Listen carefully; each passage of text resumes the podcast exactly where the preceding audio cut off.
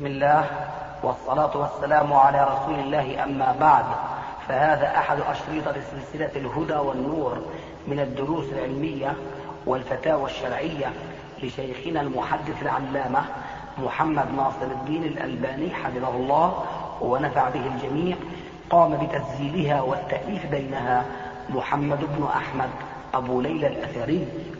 إخوة الإيمان والآن مع الشريط الخامس والثمانين بعد المئتين على واحد. قال عليه السلام كما في الصحيح مسلم أو البخاري أو كليهما معا. قال نحن عليه السلام يقول نحن لا نولي من طلب الولاية أو كما قال عليه السلام. يعني موظف يطلب أن يوظف لا يوظف. ليه؟ لأنه هذا معناه بده إيش؟ يستغل الوظيفة يعني يربح وراها لا يوظف إلا المخلص. هل بيختاره المسؤول الأول أو ما ينوب عنه؟ طيب نحن هون بنقول أنا اختاروني. أنا مرشحكم بتشوفوا باللافتات هذه.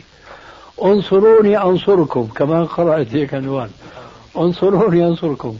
الله أكبر. نعم. لفظ فلان مع الله كونوا معه. لا هي أهون لكن انصروني أنصركم. هذا كفر. النصوص في غير موضعها آه. المقصود فمبين مكتوب من عنوانه أنه هذول المرشحين رشحوا أنفسهم. لو في حكم إسلامي وفي انتخاب ما بيقبلهم. لو في حكم إسلامي وفي انتخاب ما بيقبلهم. أبدا. لكان شلون الانتخاب بيكون في الحكم الإسلامي؟ الإمام الخليفة عنده مجلس شورى عنده نخبة من علماء البلد من صالحيهم من الخبيرين بأوضاع أهل البلد إلى آخره بيستشيرهم. بدنا شخص مثلا نحطه آه، رئيس السوق الفلاني. يراقب السوق ما يدخل فيه شيء لا يجوز بيعه كذا شراءه غش آه، منكر إلى آخره. بتداولوا الأمر بينظروا بيقولوا نحن نرى فلان. حطوه. ما بدها مجلس ولا بدها مجالس ولا ولا إلى آخره. الشاهد. ثم هؤلاء المرشحين بيتعاطوا ما يجوز وما لا يجوز في سبيل إيه؟ إنه هو ينجح. فالان والبحث في هذا طويل وطويل جدا مفروض على الشعب انه يختاروا هؤلاء من هؤلاء الذين رشحوا أنفسهم ومفروض على الشعب انه يكون في مجلس الأمة أفراد من النصارى. ليه؟ لأن النصارى مواطنين. مواطنين نعم. مواطنين والعدالة الإسلامية تشمل كمان المواطنين إيه. بيعملوا لنا بقى حساب حسابات دقيقة. أهل هالبلد هدول قديش نسبة النصارى بالنسبة للمسلمين وما بعرف عاملين حساب لليهود ولا لا. هي ما إجت ببالنا نحن أنه يختاروا يعني من اليهود. المهم فحسب النسبة حسب النسبة بيضعوا أنه هالبلد بده مثلا اثنين من النصارى. اثنين من النصارى إذا المسلمين ما اختاروهم. بيختاروهم بني جنسهم بني دينهم أو بنو دينهم. فهن على كل حال راح ينجحوا. راح ينجحوا على كل حال. لكن المرشحين منهم كما قلنا أربعة أو خمسة. المسلمون في ذاك البلد بيقولوا فلان بعثي مع كونه كافر فهو بعثي. والثاني مع كونه كافر فهو شيوعي. الثالث مع كونه كافر في الأصل هو ملحد إلى آخره. فلان والله متدين بنصرانيته وما بيعادي المسلمين. يا ترى ما دام ولا بد إنه بده ينجح واحد أو اثنين من هدول شو موقف المسلمين بقى؟ ما نحن ما بنتدخل هدول نصارى. بيقول عنا بالشام فخار يكسر بعضه. لا مو هيك القضية.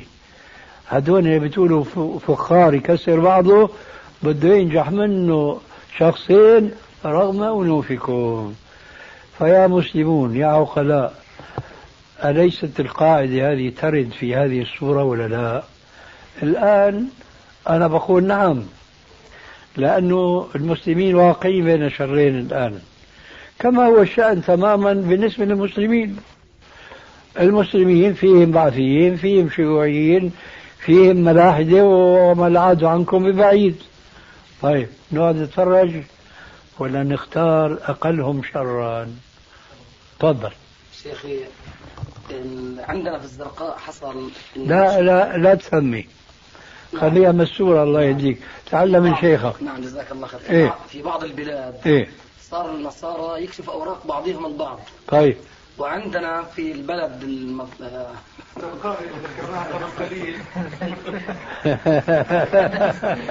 حلوة إيه.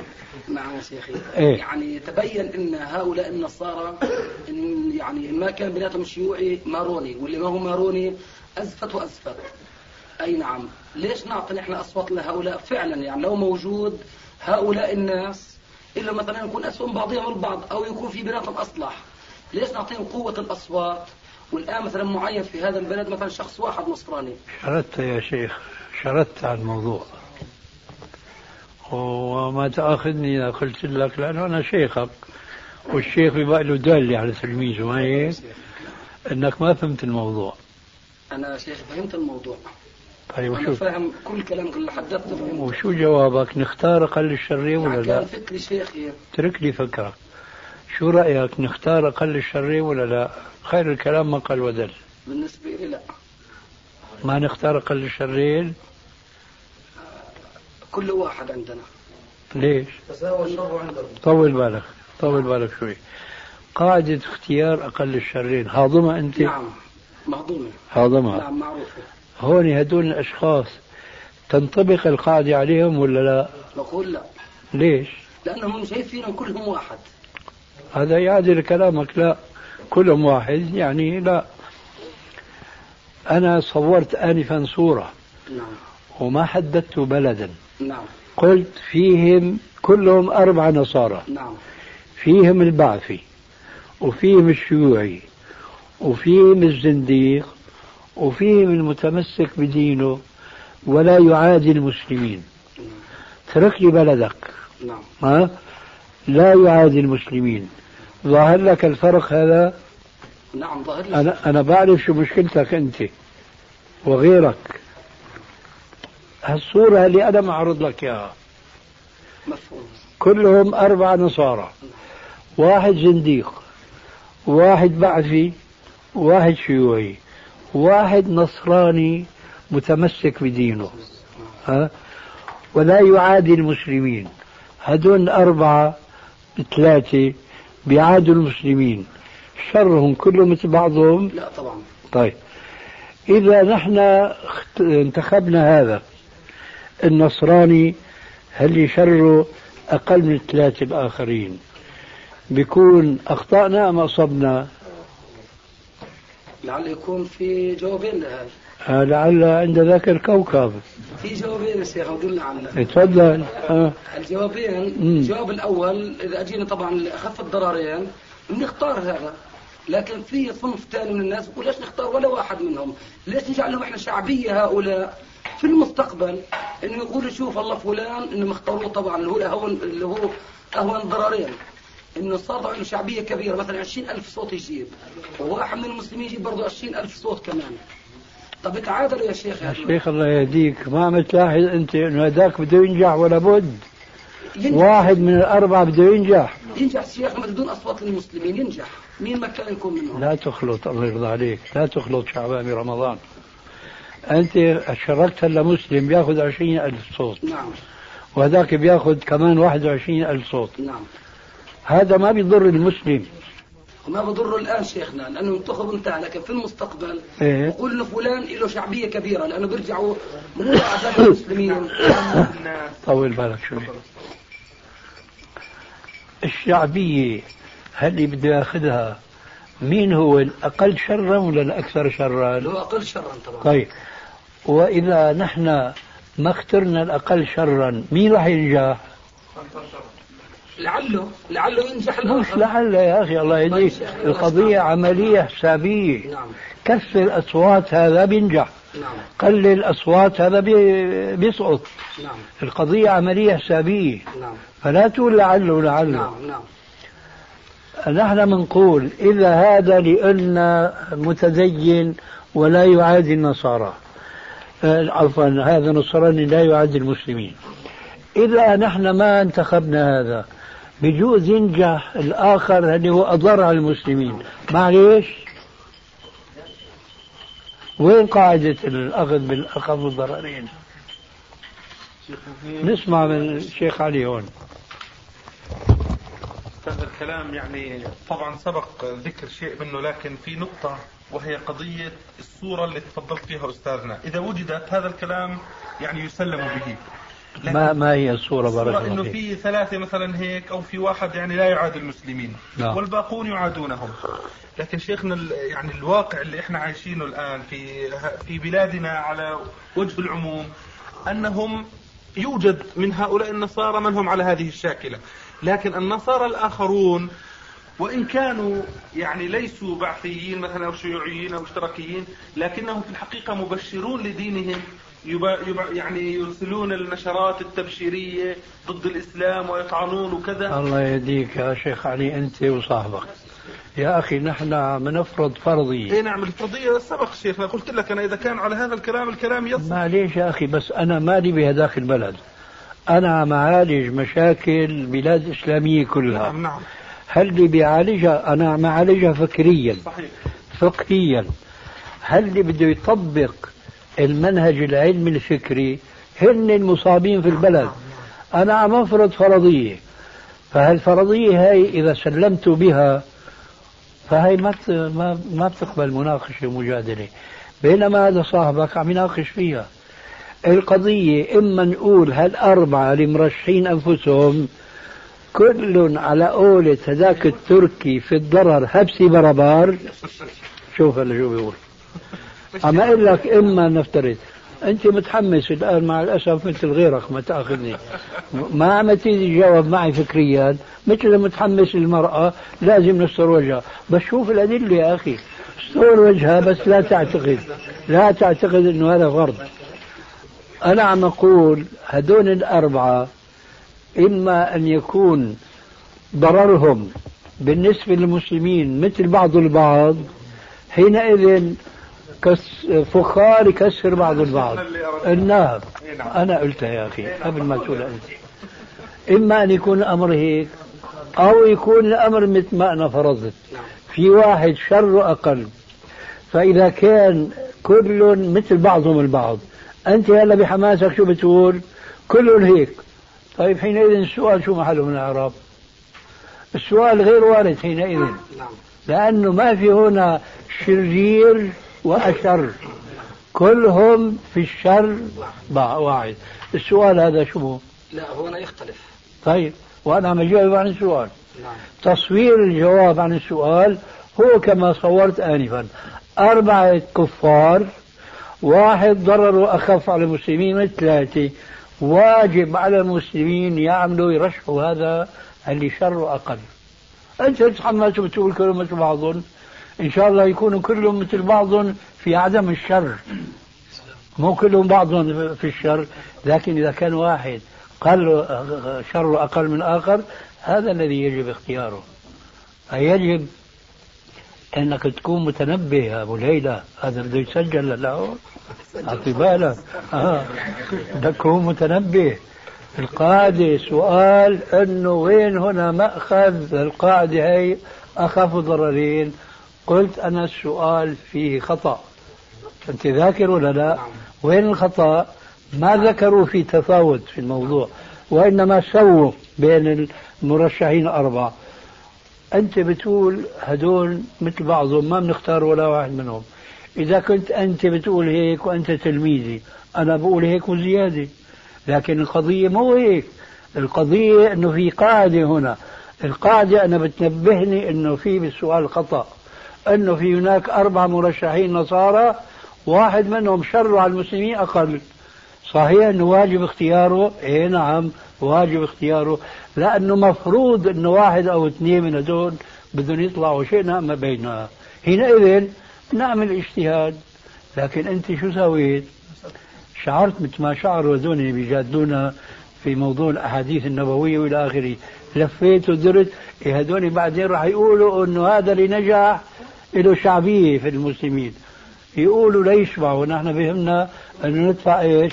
الضرر الأكبر بالضرر الأصغر عرفت كيف؟ نعم. لكن أنت ليش لجأت الشيء هذا؟ لما شعرت أنك مالك قائم على صخرة قائم على شفا جرف نار بدك تظهر الفرق الفرق اذا إما موجود وإما مفقود في فرق نختار أقل أقلهم شرا وعليكم السلام. ما موجود ما نختار أحد منهم اطلاقا. انه يصفر جزاك الله خير انتخاب بعض من من له اتجاه إسلامي أو كذا؟ إذا كنا هذا نقول في الكفار فكيف لا نقول في المسلمين؟ لا أبدا. لا لا قديمة ولا لا لكن إذا حصل هذا متقدم إسلاميون من أجل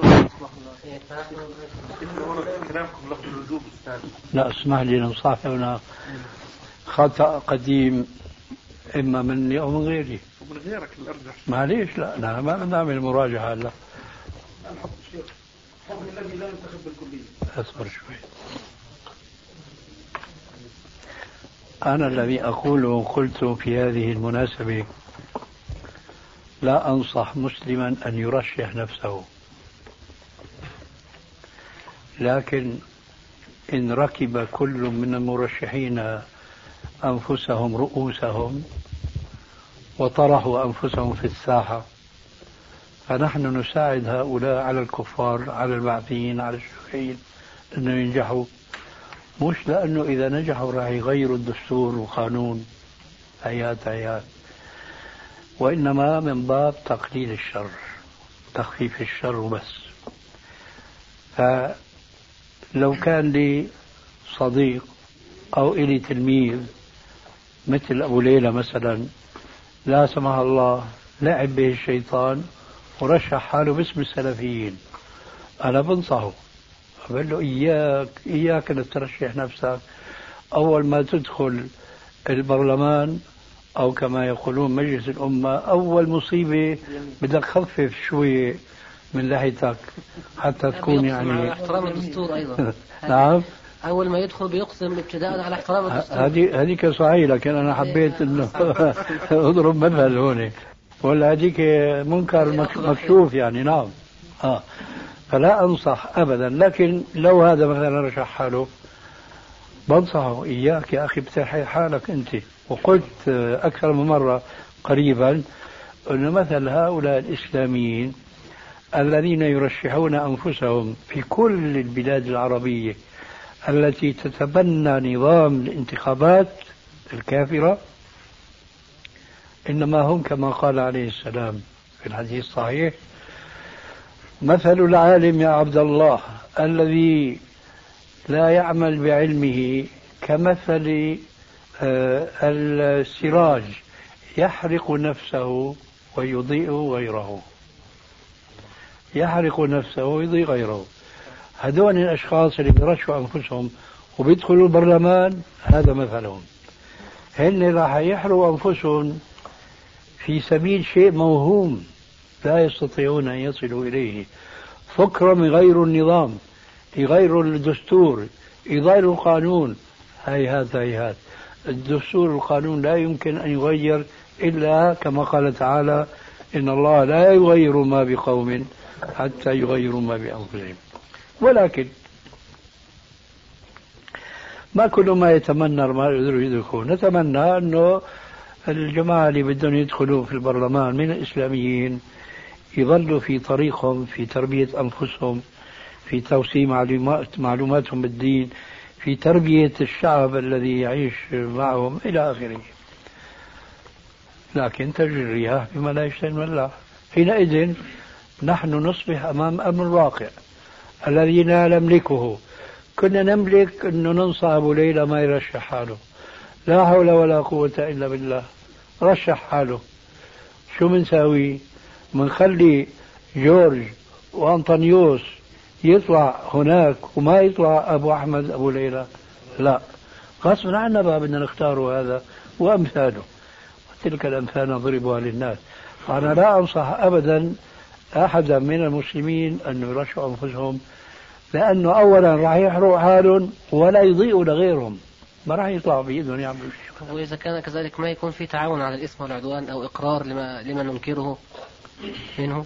التعاون على ماذا؟ على ال- الإثم والعدوان. لا نحن إذا رفعنا صوتنا وقلنا لهؤلاء المرشحين لا ترشحوا أنفسهم أنفسكم. وين الإقرار؟ لا ما نقول لا ترشح أنفسكم ولكن نعتزل هذا الأمر الذي هو مبني على خطأ بل أخطاء. نرجع لنفس القاعدة. نحن معترفين أن هذا النظام قائم على خطأ. إيه. في خلاف هذا؟ لا، ما في خلاف. هذا. لكن نحن الآن أمام مشكلة واقعية. نعم. نعالج الشر الأكبر بالشر الأصغر ولا لا؟ نحن هي قاعدتنا اللي بنمشي عليها. القاعدة الصحيحة نعم. طيب إذا كانت صحيحة نرجع بنقول تطبيقها هنا صحيح ولا لا؟ إما أن يكون صحيحا فإذا نعم. صحيح بصحيح. نعم. وإن كان غير صحيح هاتوا برهانكم كنتم صادقين. هو ال- ال- الذي قد يذكر في هذا المجال. نعم. على- للتدليل على كونه غير صحيح إنه يعني انتخابنا لمثل أبي ليلى الذي مثلنا به فهنا بيكون في من ناحية إقرار آه، منا جاوبناك أمام الناس ومن ناحية أخرى تعاون معه جاوبناك جاوبناك عن هذا. إيه. خلينا نخلص من الجبهة هي نتوجه لجبهة ثانية. لأنه ما بنقدر نجادل في جبهتين. خلاص هي الجبهة هذه ترد بعد ذلك. أه، معليش أنا مشانك عم أقول يعني بتسمح له يتكلموا إيه، أنت قضيت ما عندك؟ طيب. سؤال شيخ تفضل. حكم الذي لا ينتخب بالكلية الآن. نفس بس أظن هذا في وادي وأنت في وادي. لا قلت أن- وفعلا يعني أنت هنا في العدوى الدنيا وذاك. إيه، صحيح هو هذه شيخنا نفس سؤال أخونا نعمان بس من باب احفظ ما عندك. الجواب يعود إلى الذي لا يريد أن ينتخب. إن كان يؤمن بالفلسفة الماضية التي تلفظنا نحن بها فينبغي أن ينتخب من باب وجوب دفع الشر الأكبر بالدفع بالشر الأصغر وإن ك... نعم. وجوب طبعا. وإن كان مش معتقد الفلسفة هي فمكانك تحمدي أو تستريحي. وفيك بارك. خلاص انتهي طيب. نعم. طيب الحمد لله. بقية. طبعا معروف بتدليس التسوية. نعم. نظري وليس عمليا. ليس عمليا. أي نعم. إذا انقطعت عليه خط الرجعة لأنه وجدت في بعض الأحاديث آه، في انه أنه صرح بالتحديث بينما فوق ما في. إيه نعم اي نعم. لا هذا أمر معروف نعم. آه، يلا. كتاب فتح الباري. آه. بشرح صحيح البخاري من حافظ ابن حجر إيه. يرى بعض العلماء أنه من أعظم دواوين الإسلام وأجلها فائدة وأنه لا يستغني عنه طالب علم. وهناك اتجاه آخر لبعض طلبة العلم من السلفيين يرون أن ابن حجر قد أضر بالصحيح وأفسده بما حشده فيه من التأويلات والتحريفات التي تخالف منهج السلف وتوافق معتقدات المبتدعة وهؤلاء لا يرحبون بإلقاء الألقاب التي تمدح ابن حجر كالحافظ وشيخ الإسلام ونحو ذلك ويقولون إن أمثال ابن حجر والنووي وابن الجوزي وابن حزم ومن نحى نحوهم غير جديرين بالمديح بل ولا بالتقدير بل يستحقون البغض في الله لمنهجهم غير السوي. فما قولكم؟ بارك الله فيكم. قولي أن هذا كلام ناشئ من متحمسين وليس من علماء المسلمين. وهؤلاء جماعة لا يمكن أن يكونوا عونا لتحقيق المجتمع الإسلامي إلا بالسيف. وعندنا في الشام بيقولوا كلمة دين محمد دين السيف. هذا كذب. يعني دين محمد دين دعوة وإرشاد وهداية ويسروا ولا تعسروا مثل المؤمن كمثل السنبلة. تفيء مرة وإيش؟ تكسر مرة. فهم يريدون عالما لا مغمز فيه. تريد صديقا لا عيب فيه. والعود يفوح بلا دخان. هذا أمر مستحيل. الحافظ حافظ.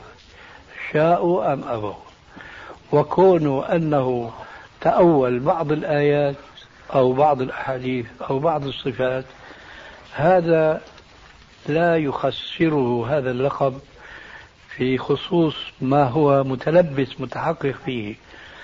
فحسبنا أن نعترف لهذا الرجل بعلمه وفضله.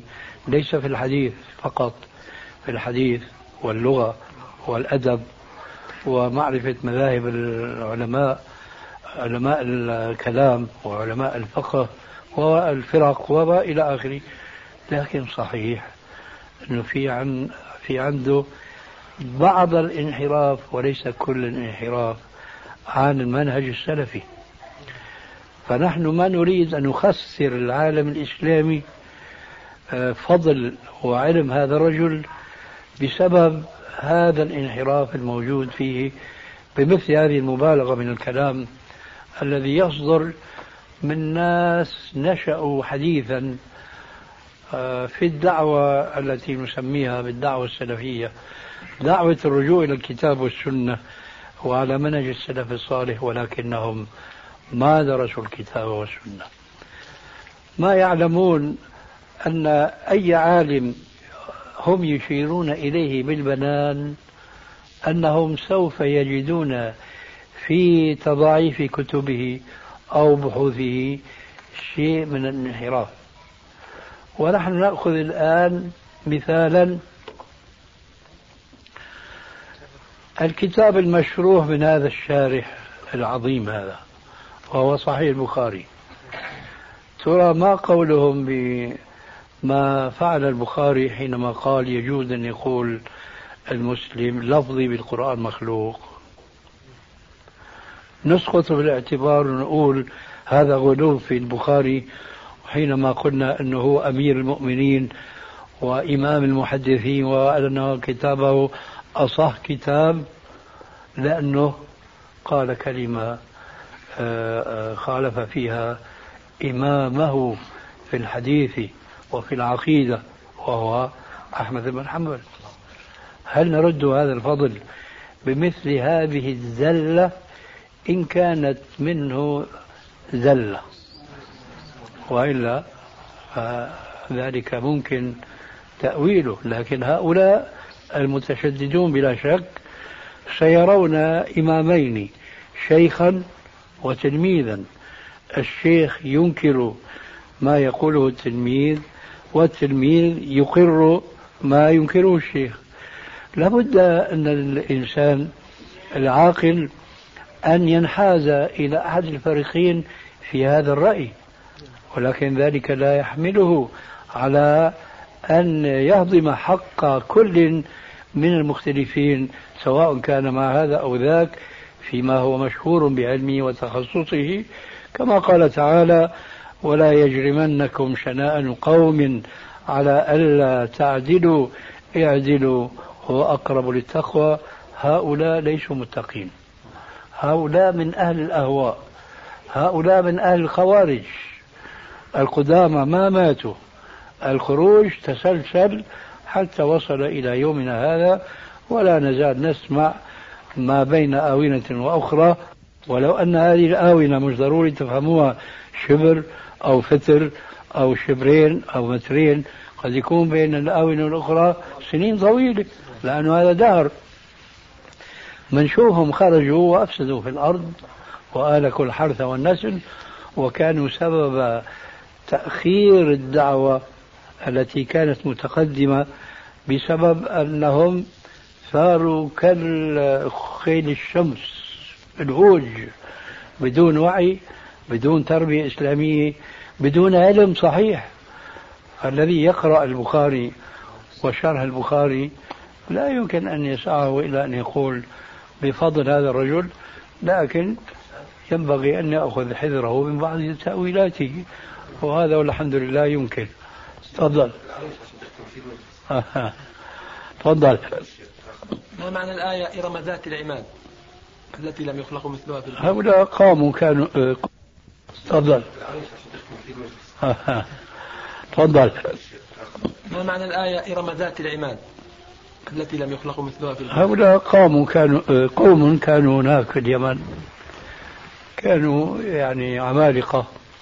أقوياء حفروا الجبال والصخور وبنوا فيها البيوت بدون صب شمينت وباطون وإنما حفر من نفس الجبال وآثار هؤلاء وأمثالهم لا تزال موجودة في بعض البلاد منها بلاد الأردن فضلا عن اليمن وهذيك البلاد.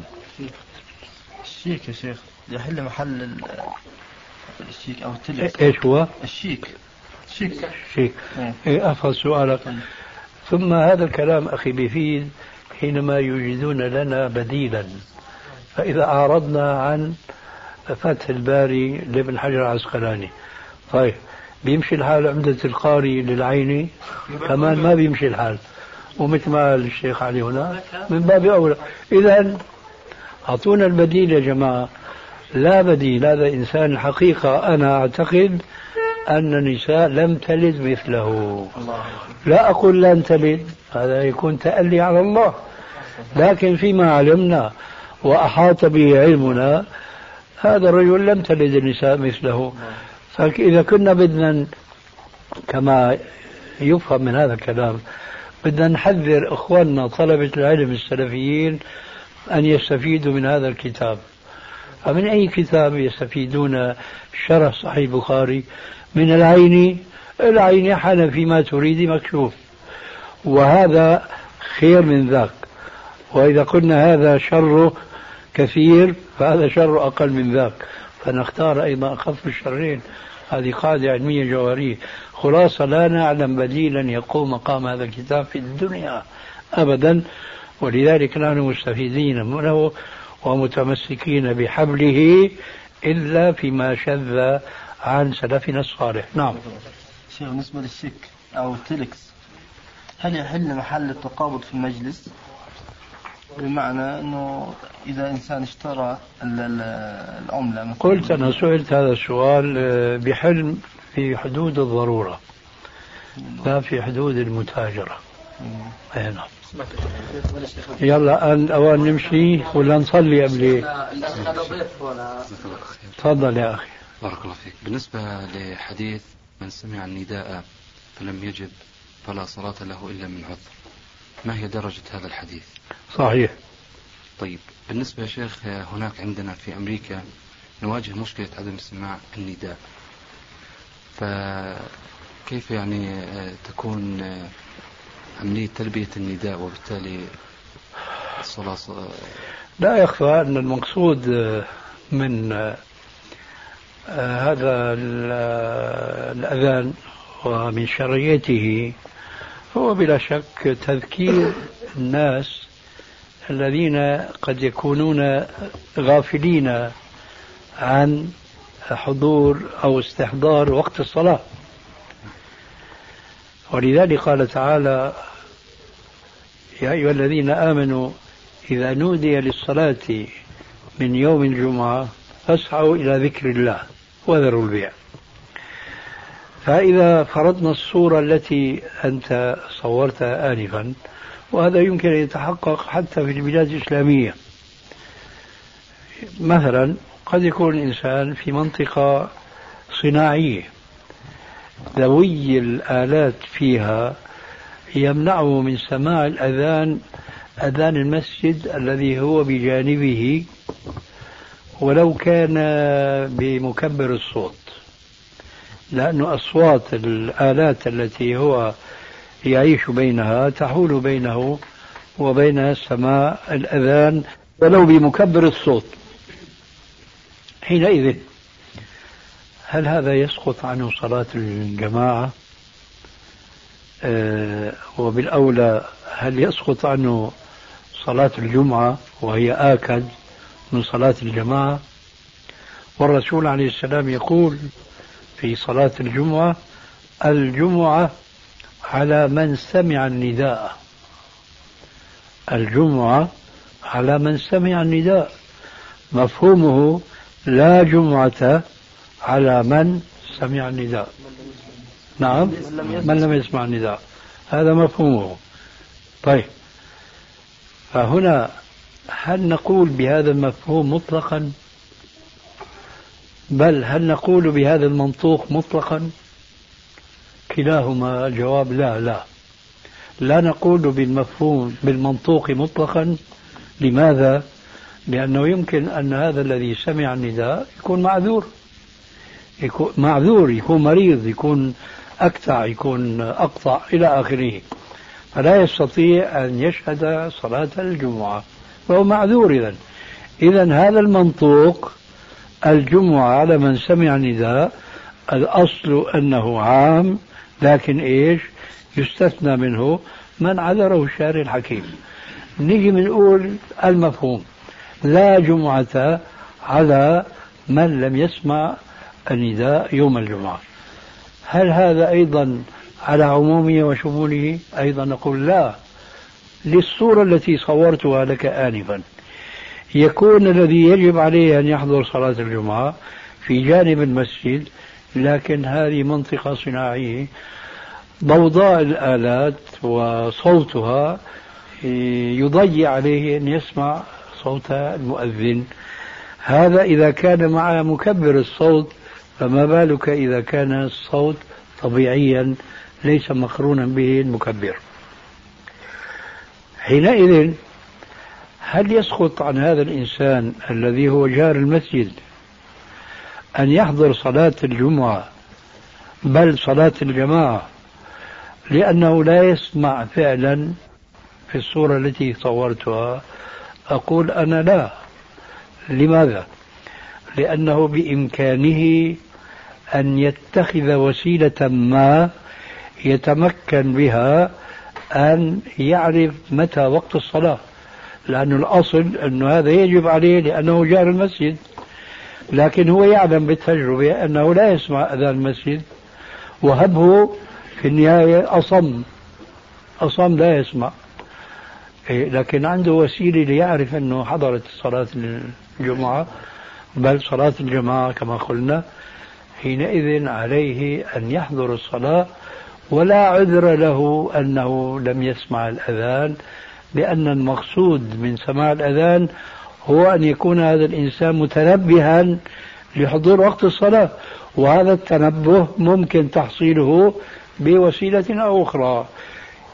وهذا مثلا آه، يقع كثير من الناس في هذا الإشكال. ليش ما بتقوم يا أبي تصلي صلاة الفجر؟ والله أنا نومي ثقيل ما بسمع الأذان وهو صادق. لكن في عنده ساعة منبه. إذا كان عنده موعد مع واحد كافر أو نصراني أو فاسق وعنده موعد مشان يتعامل بالتجارة والصناعة ونحو ذلك بيحدد الوقت اللي بده يستيقظ فيه بالمنبه ساعة منبه برن مستيقظ فأولى أن يكون هذا تعامل مع تحقيق أحكام الله عز وجل. فإذا من كان في أمريكا أو غير أمريكا عليه أن يكون هو متخذا بعض الوسائل التي تذكره بوجوب حضور جماعة المسلمين. هذا إذا كان هناك جماعة وهذا نسمع أن هناك في جماعة مسلمين يعني ويختلفون قلة وكثرة.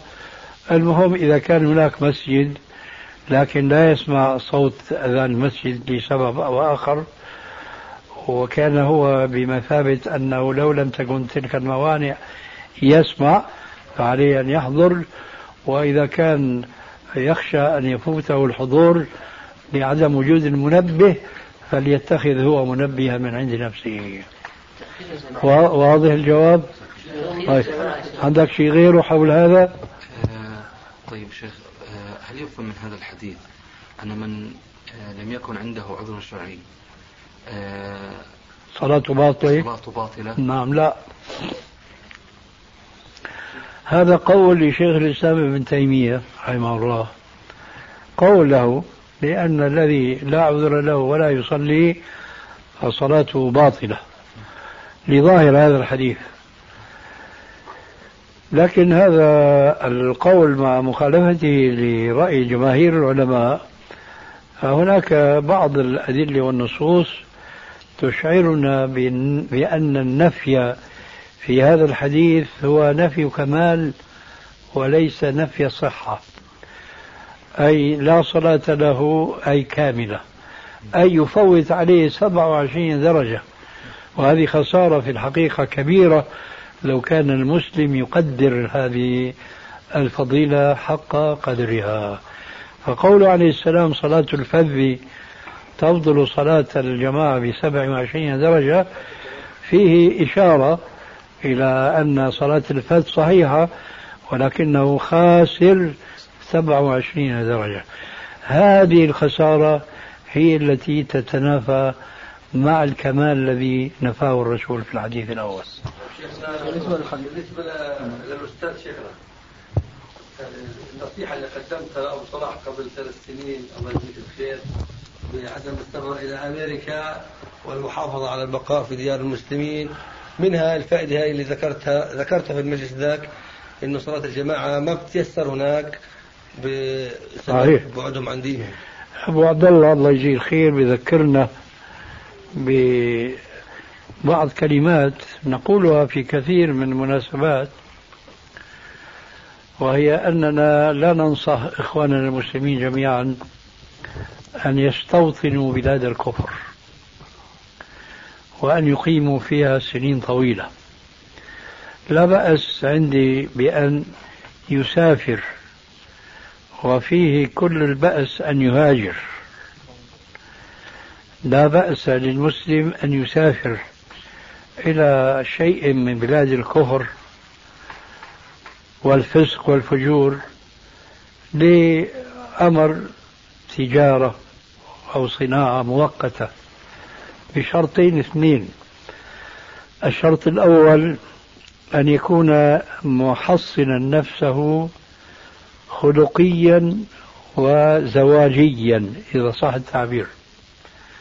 أن يكون حسن الأخلاق والتربية وأن يكون له زوجة تحصنه أن يميل هناك إلى آه، النساء بني الأصفر. المقصود هذا الشرط الأول أن يكون محصنا نفسه بهاتين الحصانتين. الشرط الثاني أن يذهب لقضاء مصلحة وقتية. أما أن يقيم بين ظهراني المشركين فهذا فيه أحاديث كثيرة تحذر المسلم من الإقامة بين ظهراني المشركين كمثل قوله عليه السلام أنا بريء من مسلم يقيم بين ظهراني المشركين. أنا بريء أنا قال عليه السلام المسلم والمشرك لا تتراءى نارهما لازم يكونوا بعيد أحدهما عن الآخر. من جاء مع المشرك فهو مثله. من جاء مع المشرك أي من خالطه وساكنه وعاشره وصاحبه وهو إلى آخره فهو مثله أي إنه يتخلق بأخلاقه. وهذا أمر مشاهد يعني في أكثر الذين يبتلون بالسفر إلى تلك البلاد. وأصغر البلية التي تمثل خطر هذا السفر أن يسموا الأشياء بغير أسمائها الشرعية. أن يسموا بالسفر إلى بلاد الكفر هجرة. بينما العكس هو الصواب إذا أسلم كافر هناك في بلاد الكفر أن يهاجر هو إلى بلاد الإسلام. هذا لا يقع.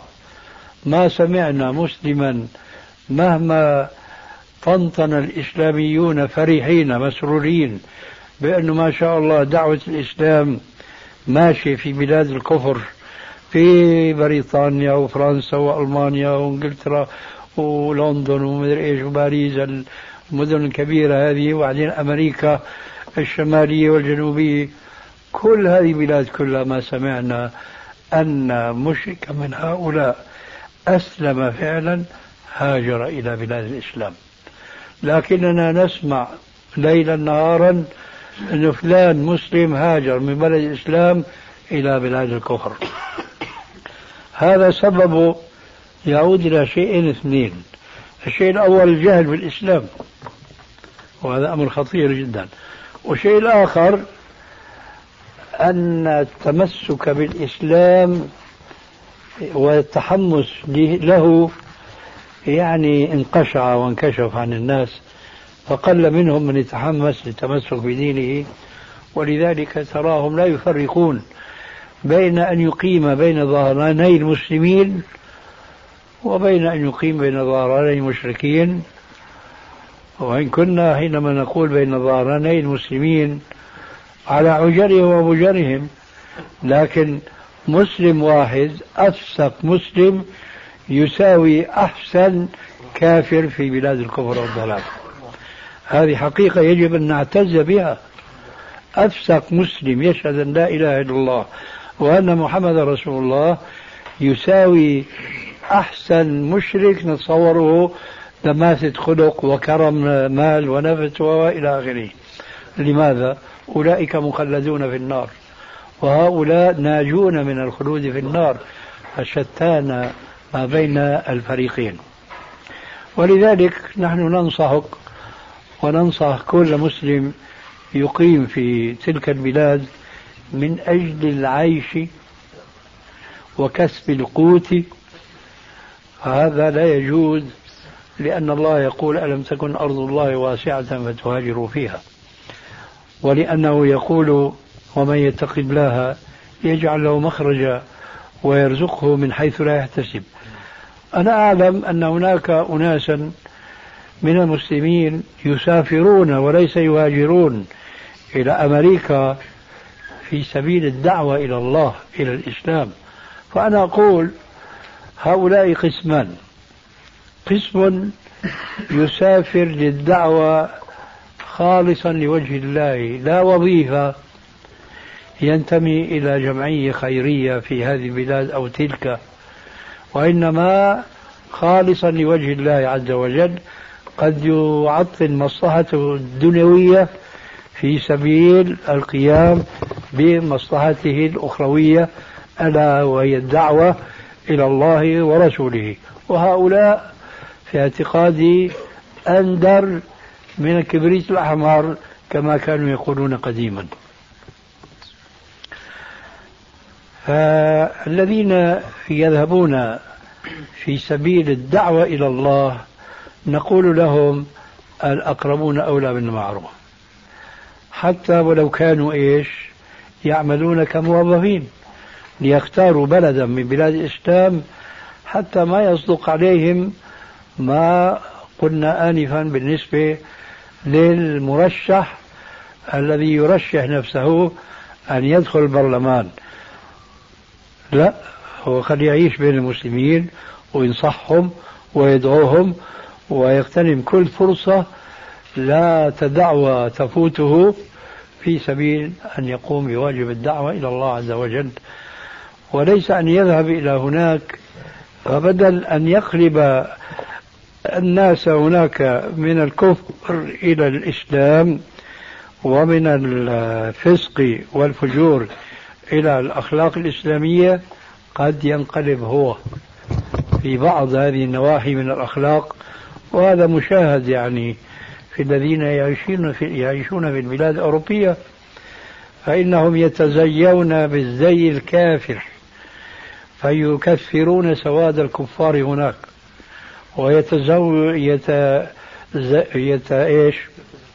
قول معي اللفظ يتزي يتزيون بزي إيش؟ الكفار حتى لا يشار إليه ويقال هذا مسلم. هذا مسلم. نحن نعلم كثيرا من الإسلاميين تراهم شيوخا بعمامه وبلحى. فإذا ما خرجوا من بلاد العربية أطاحوا بالعباءة وبالعمامة. ولبسوا الجاكيت والبنطلون وعقدوا الجرافيت الرقبة هذه. وخرجوا حسرا بدون إيش؟ عمامة ولا طاقية ولا أي شيء بحيث أنه يختلط الحابل بالنابل. وأنا أنصحك أنت وغيرك من الحاسرين هنا أن لا يمشوا في الطرقات وبخاصة في تلك البلاد حسرا. عليكم أن تتعمموا. وليست العمامة بفريضة إسلامية ولكنها زي إسلامي. وإن كان العمامة مثلا قد لا تكون عملية بالنسبة لبعض الناس من العمال وغيرهم فهذه القلنسوة هذه الطاقية تكفي لأنها أصبحت شعارا للمسلمين فلو أخذ المسلم المتزيي بهذا الزي الإسلامي بالونش الهليكوبتر من بلاد الأردن عمان إلى باريس ووضع في بلاد الفسق والفجور أشير إليه بالبنان هذا مسلم. بينما هو إذا غير زيه فلا تعرفه مسلما أو نصرانيا أو أو إلى آخره. وحين ذاك تتعطل كثير من الشعائر الإسلامية التي منها أن الرسول عليه السلام سئل عن خير الأعمال أو خير الإيمان أنا نسيت الآن. قال أن تسلم على من عرفت أو من لم تعرف. طيب أنا إذا شفتك في الطريق والله ما أدري أنت مسلم ولا مالك مسلم شو السبب؟ لأنك لا تحمل علم الإسلام. عمل الإسلام هو هذا أو هو ذاك وبس. لكن أكثر من ذلك أننا نلبس كل زي الكافر لكن والحمد لله لسه في عنا شيء من الصيانة والحماية والغيرة الإسلامية فلا نضع القبعة. وإلا أي شاب اليوم أي شاب لا يتزيى بزي المسلمين وإنما يتزيى بزي الكافرين. يمشي حاسرا. خليه يحط برنيطة ما بتقول عنه إلا جورج أو أنطونيوس. لكن لن ترى أبدا واحد لابس جلابية في القميص. ومربي لهته وحافف شواربه وفوق هذا مغطي راسه بالبريطة. نقيضان لا يجتمعان. نعم. موجودة بالمغرب؟ المغرب العربي. على مسؤوليتك والعودة على الراوي. أنا ما أعتقد في المغرب في البرنيطة هذه. قد يكون برنيطة معدلة. كبيرة؟ بيقول الأخ هنا برنس ما أظن يعني. نسأل الله أن يهدي إخواننا المسلمين في كل بلاد الإسلام. هذه كلمة يعني لفت نظرنا إليها. الأخ أبو عبد الله جزاه الله خير. والموضوع أنا طرحته في كثير من المناسبات بأشياء كثيرة جدا من الكتاب والسنة والحوادث الواقعة التي لمسها لمس اليد. لذلك نقول فاتقوا الله وأصلحوا أعمالكم. شيخ رجلان آه، رجل باع إلى آخر آه، نقد عملة أجنبية دولار. وافترقا على سعر. بعد ساعات اتضح للمشتري أن السعر الدارج أو سعر السوق هو أقل. ثم طلب رد العملية البيعة ما حكم هذه البيعة يجوز للمشتري رد البيعة أم لا؟ لا ما بيجوز لكن كيف وقع البيع؟ هو ليش أوجب الشارع التقابض حتى ما يقع مثل هذا الخلاف؟ هل وقع التقابض؟ كيف كان البيع والشراء لا قبضت بس العملة الأجنبية فقط. مقابل إيش؟ مقابل أن يدفع فيما بعد. عملة وطنية نعم عملة وطنية أي نعم. إيه هذه التجارة كان ولا قضاء حاجة؟ إن كان تجارة فهو بيع باطل. وإن كان لقضاء حاجة فعليه أن يسلف العملة البلدية ولا يجوز لأحدهما أن يتراجع عن الآخر. من رجل قرضا أو أراد أن يقترض فذهب آه، جميعا فذهب جميعا إلى محل ذهب ليقيم قيمة هذا المال. حتى إذا أراد أن يرد ما يوفيه. يوفيه. قيم له أيضا وأعطاه نفس قيمة الذهب هذا ب- بالعملة المحلية. هل هذه الصورة صحيحة؟ صحيح. صحيحة. معلوم. وهذا شيء طيب. جيد جدا هذا. شيء طيب. هذا ما نسمع به أحد يا معه أشهد أن محمدا رسول الله. حي على الصلاة. لا حول ولا قوة. حي على الصلاة. لا حول ولا قوة. حي على الفلاح. حي على الفلاح. الله أكبر الله أكبر. لا إله إلا الله.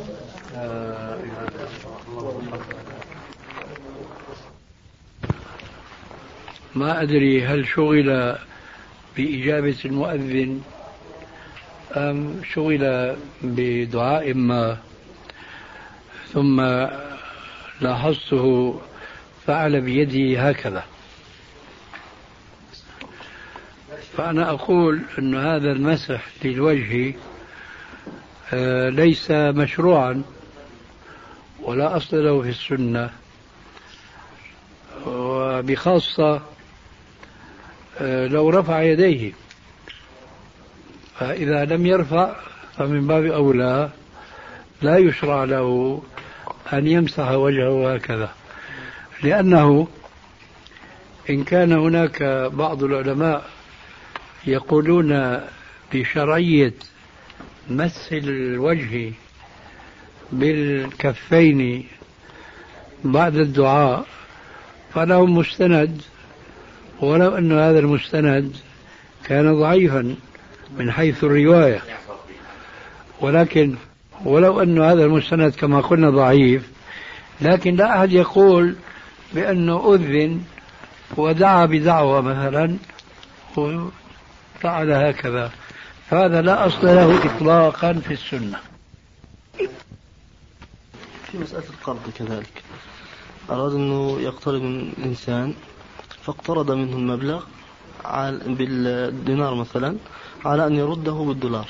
اشترط عليه المق- المقرض هذا. هل هذا الشرط صحيح؟ لا. ليس صحيح.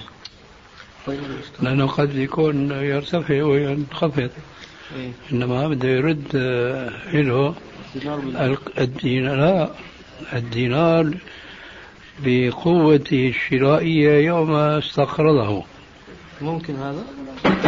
كيف يعني ممكن؟ تقصد يعني واقعية ولا شرعية؟ شرعي وهذا الواجب كيف لا؟